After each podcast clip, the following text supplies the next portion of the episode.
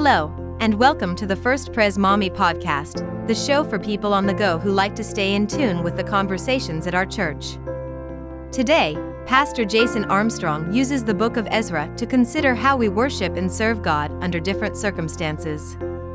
Let's hear today's message.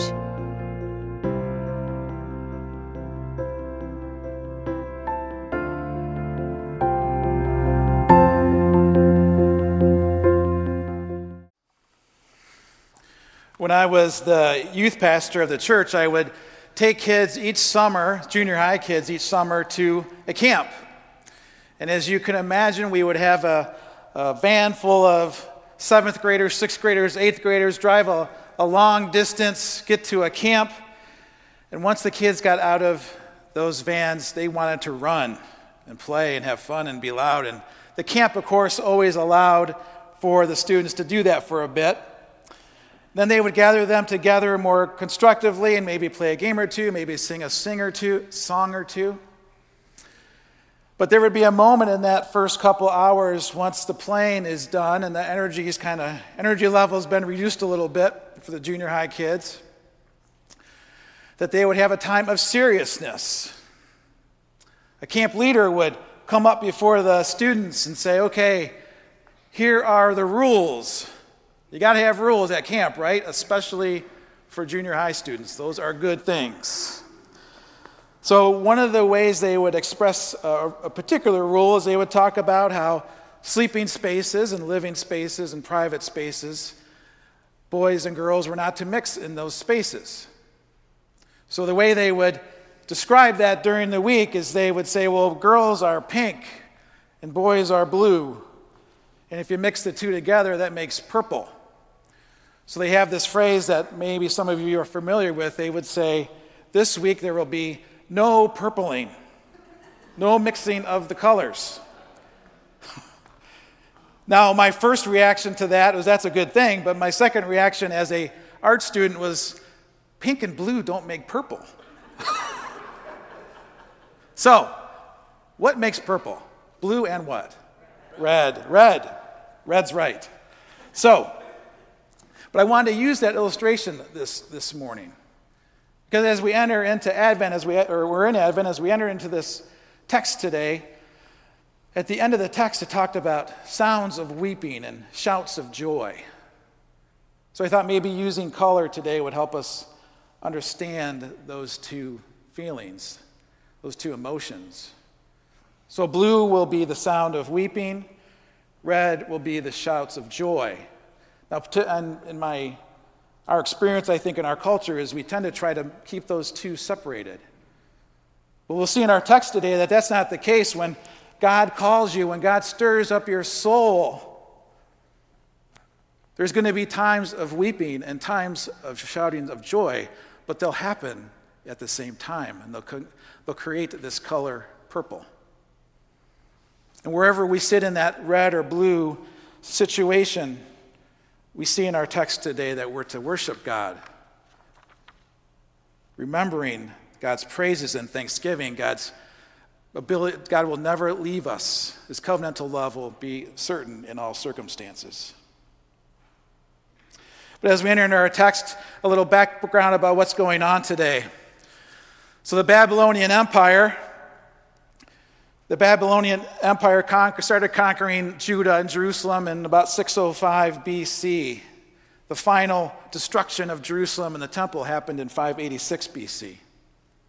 At that time, many of the leaders and the skilled laborers they were, they were sent off into exile into Babylon. And the reason that the Babylonians did this to take the skilled folks away and put them in exile, partly I think was for their own economy to improve that they had their skill can imagine moving tech people around these days, people who are in tech. But also to ensure as much as possible that the people of Judah would not have the ability to revolt. We move forward to 539 BC, and the, the Persian Empire comes along and they'd overthrow Babylon. And in this, in this overthrowing, the king at the time of Persia is the king named Cyrus and he makes a decree that we read about that the Jewish people can go back to their homeland, they can rebuild the temple. And this action that King Cyrus takes, I don't want to lose the immensity, God's hand in this. If we go to the book of Isaiah, we actually see this event prophesied. In Isaiah 45 13, it says this I will raise up Cyrus in my righteousness, I will make all his ways straight. He will rebuild my city and set my exiles free, but not for a price of reward, says the Lord Almighty. So, what has been prophesied is now coming true. What's interesting this morning is that God has decided to take his action upon Cyrus. It says that he moved his heart. This Hebrew word also means to stir up, to rouse, to, to incite to activity. God is using Cyrus to, to fulfill his promises as an agent of his. He's fulfilling the promises he made to his people, to Judah and Jerusalem. Remember that three generations ago, he declared in Jeremiah 25 that indeed Judah would be conquered by Babylon. Their generational sin and their continually turning from God made this happen. They'd be in exile for 75, 70 years. In Jeremiah 29, God promises to bring the people back. Jeremiah 10 12. This is what the Lord says When 70 years are completed for Babylon, I will come to you and fulfill my good promise to bring you back to this place. For I know the plans I have for you, declares the Lord plans to prosper you, not to harm you plans to give you hope and a future. Then you will call on me and come and pray to me, and I will listen to you.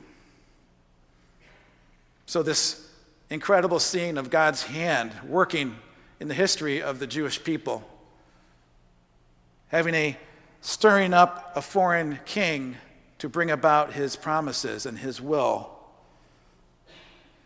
to bring them back, to send the Jewish people back to Babylon and to provide for them as well, it says in our text gold and silver, cattle, food.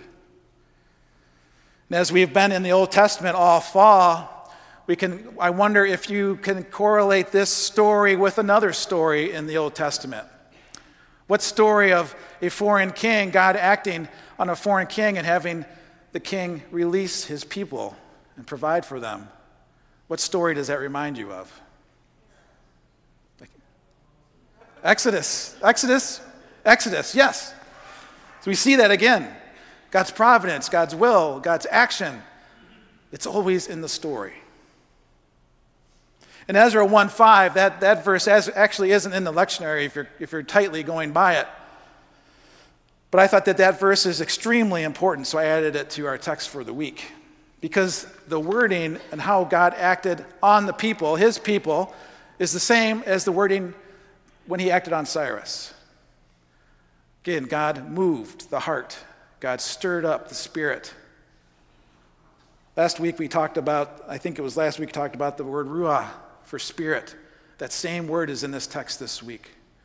This idea of spirit, God's stirring all that up. God's causing things to happen, God's causing people to move. So, of course, the people, they're getting ready to go. God stirs up their souls. It says that the leaders and the priests and the Levites and all the heads of the families are getting prepared to go, to go and re inhabit the land of Judah and rebuild the temple. So God's plan is falling into place. God's plans always do, don't they? Well, I want to take a minute to consider what the people of Jew, the Jewish people in Babylon are thinking and what they're going through as their hearts are stirred by God. So if you think about this 70 years, if a person was sent into exile with their family when they're very small, or maybe they were born as, right after the exile, they would have grown up in Babylon. They would have seen their children have children. They would have seen their grandchildren born and, and living and grown up, maybe even getting into grandchildren at this point. This is their home. This is where their families live. Everything they know and everything they have is here. They've heard these prophecies of this far off place from their parents and their grandparents. But I don't know that place. I know this place. I know these people. I know my family. They are even following the directions of Jeremiah. So Jeremiah wrote a letter from Jerusalem to the exiles when they first went into exile. This happened in Jeremiah 29 4 through 7. This is what the Lord Almighty, the God of Israel, says to all those I carried into exile from Jerusalem to Babylon. Jerusalem to, Jerusalem to Babylon. Build houses and settle down, plant gardens and eat what they produce, marry and have sons and daughters, find wives for your sons and give your daughters in marriage, so that they too may have sons and daughters. Increase in number there, do not decrease. Also seek the peace and prosperity of the city to which I have carried you into exile. Pray to the Lord for it, because if it prospers, you will prosper. So they live in this way within the background of their minds for 70 years to prosper, to marry, to build homes, to build businesses, but expecting always in the back of their minds that God is going to fulfill that promise. But now it's happened. Now God is stirring them up, stirring up their souls, stirring up their hearts, moving them to be part of the restoration of the temple. But he's sending them to a land they've not seen, most of them. Land that's been conquered, the land that's been ruined, and, and I have a, a map here of how far it is from Babylon to Jerusalem. That route, that in red along that river, that's 1,700 miles. This isn't like going across the bridge, although sometimes it seems that long. So, with all that in mind, the, the, the, question I have for you today is Would you go? Many of you are the age that I was just describing. If, if you were born in that land or were young, and 70 years later, here you are, you've lived a long time, you have kids and grandkids and children and grandchildren, houses, spouses, on and on. Would you go? Would you answer the call? Would you answer that stirring?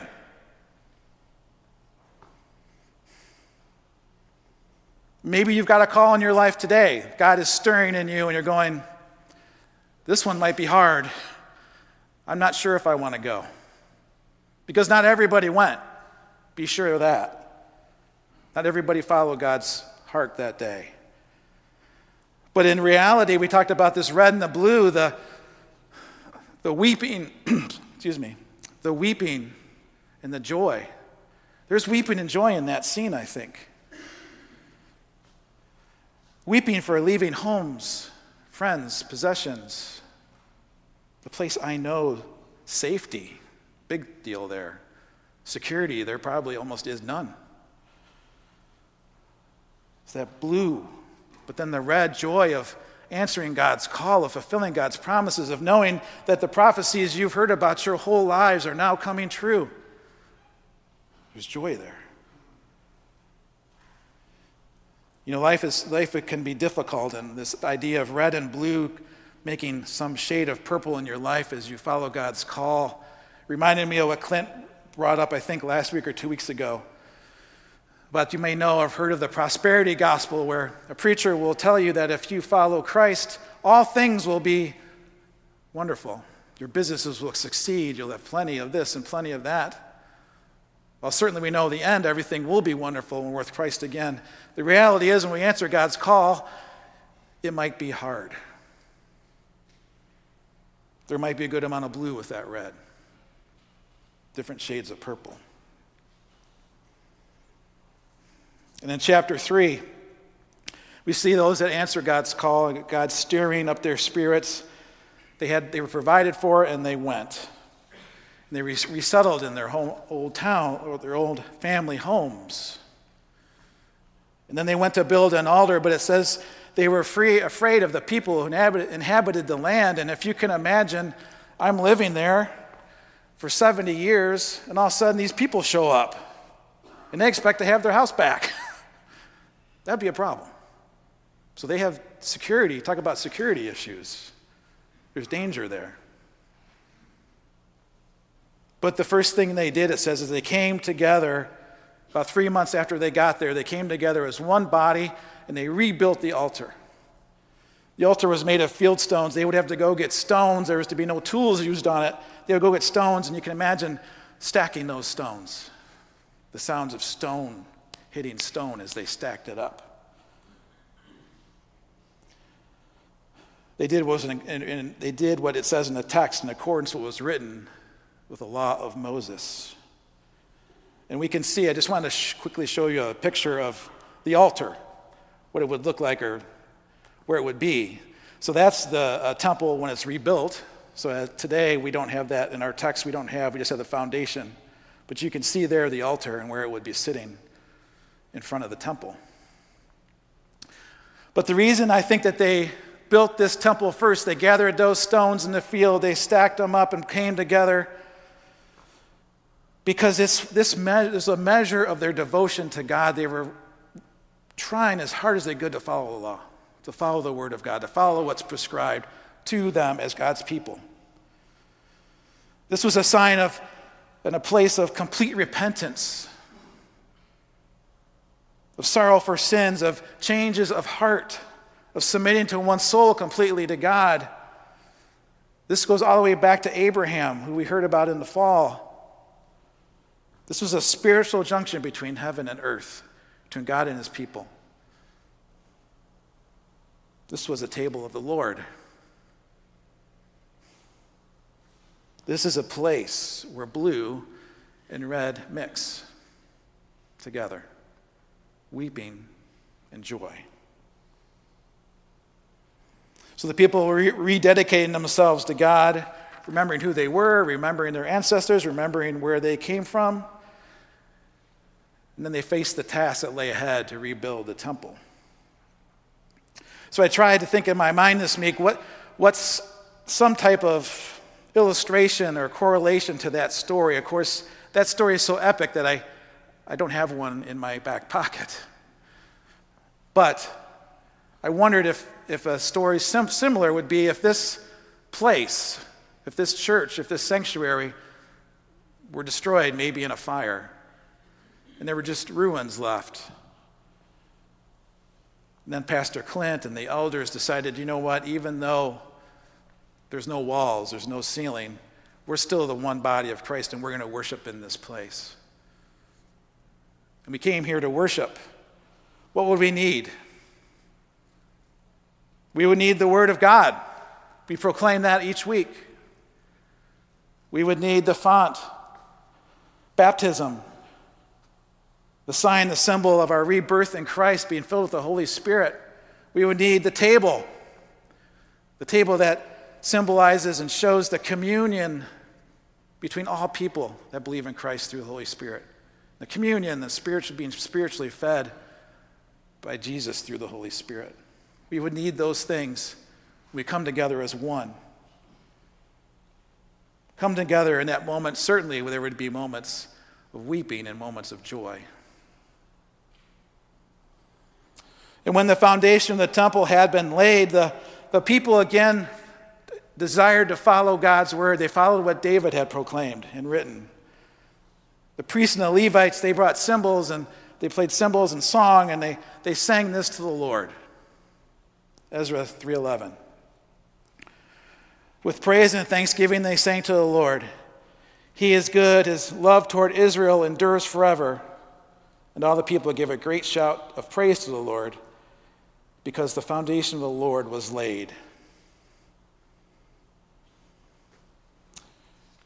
And his love, that God's love, this word has said in, in the Jewish faith, in Hebrew, this idea of covenantal love, love that no matter what, God will continue to love us, God will continue to undergird us, no matter what the circumstances, God's love is faithful. And we can appreciate the great celebration of the joy that is expressed if we were to rebuild this sanctuary after something happened to it, there would be great joy, great song. Imagine the celebration we would have in this place with the organ playing again. But within that celebration and praise, we are told that the older priests, the ones who had seen the first temple, the Levites, the heads of the families, they wept aloud. They wept in grief and in lament Why did they weep? Why did they express the color blue?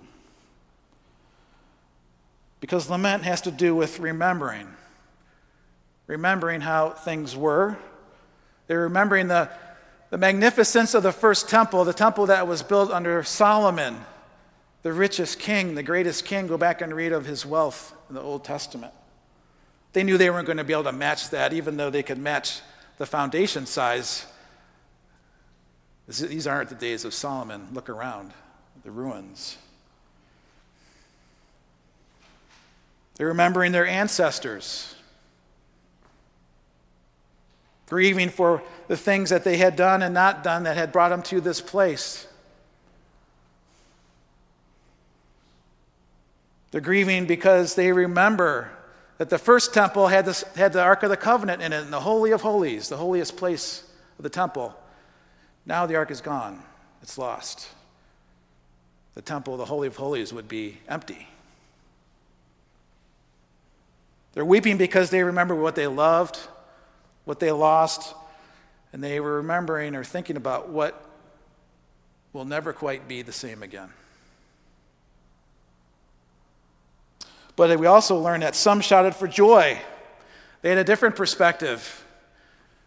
I'm imagining that they were younger folks without so much to remember, without so much potential for lamenting.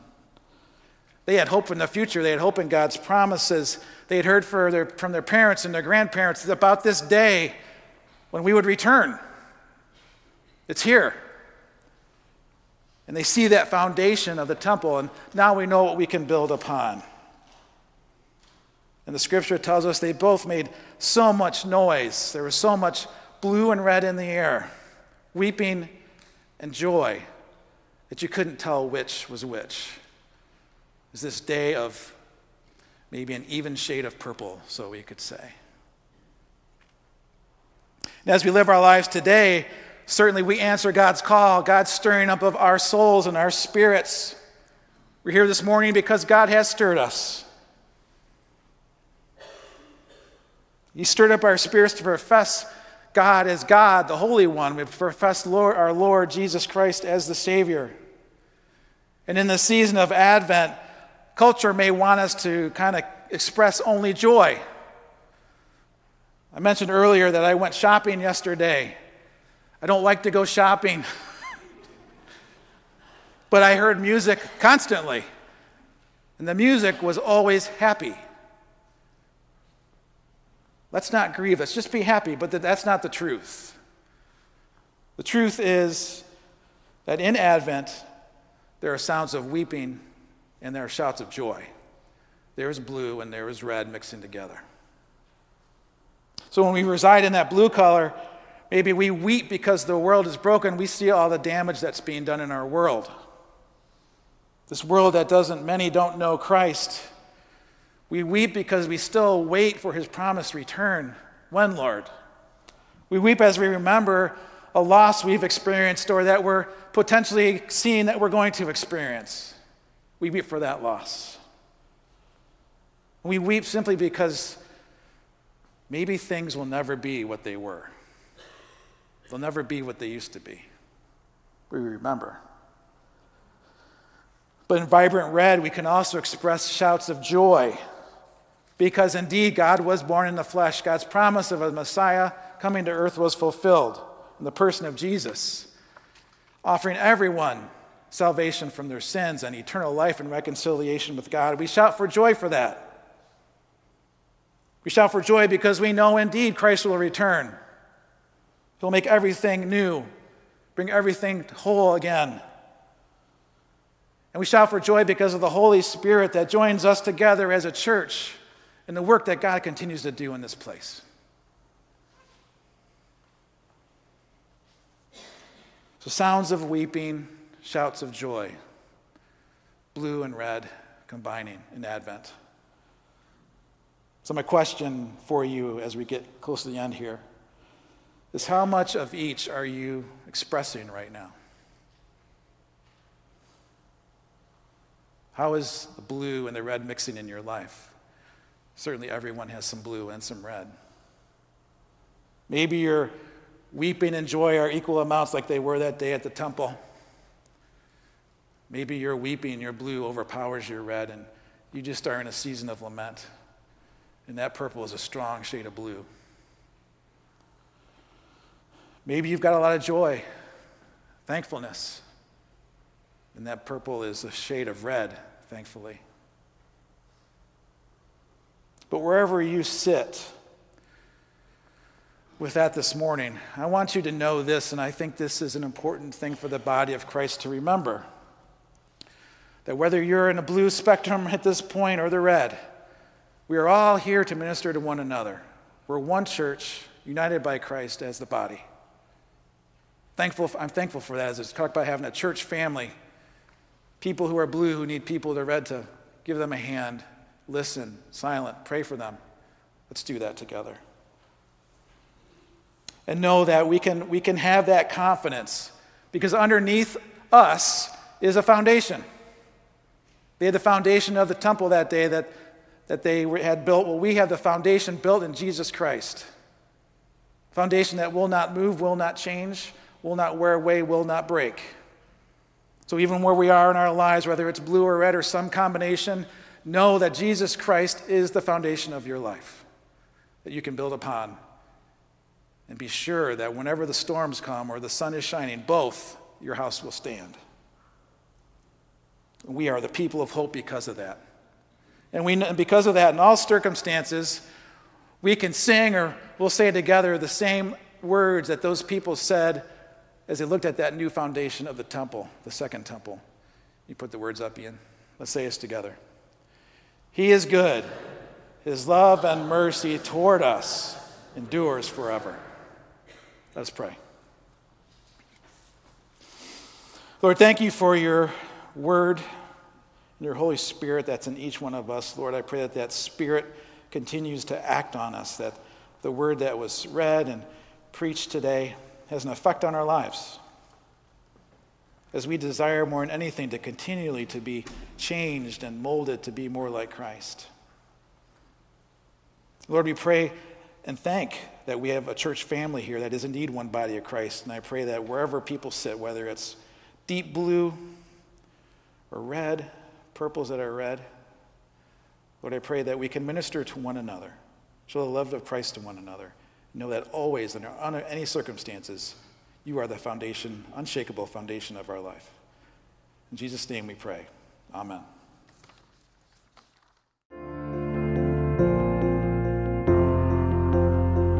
We hope you've enjoyed our First Pres Maumee podcast. Learn more about our church at our website, firstpresmaumee.org. Have a great week.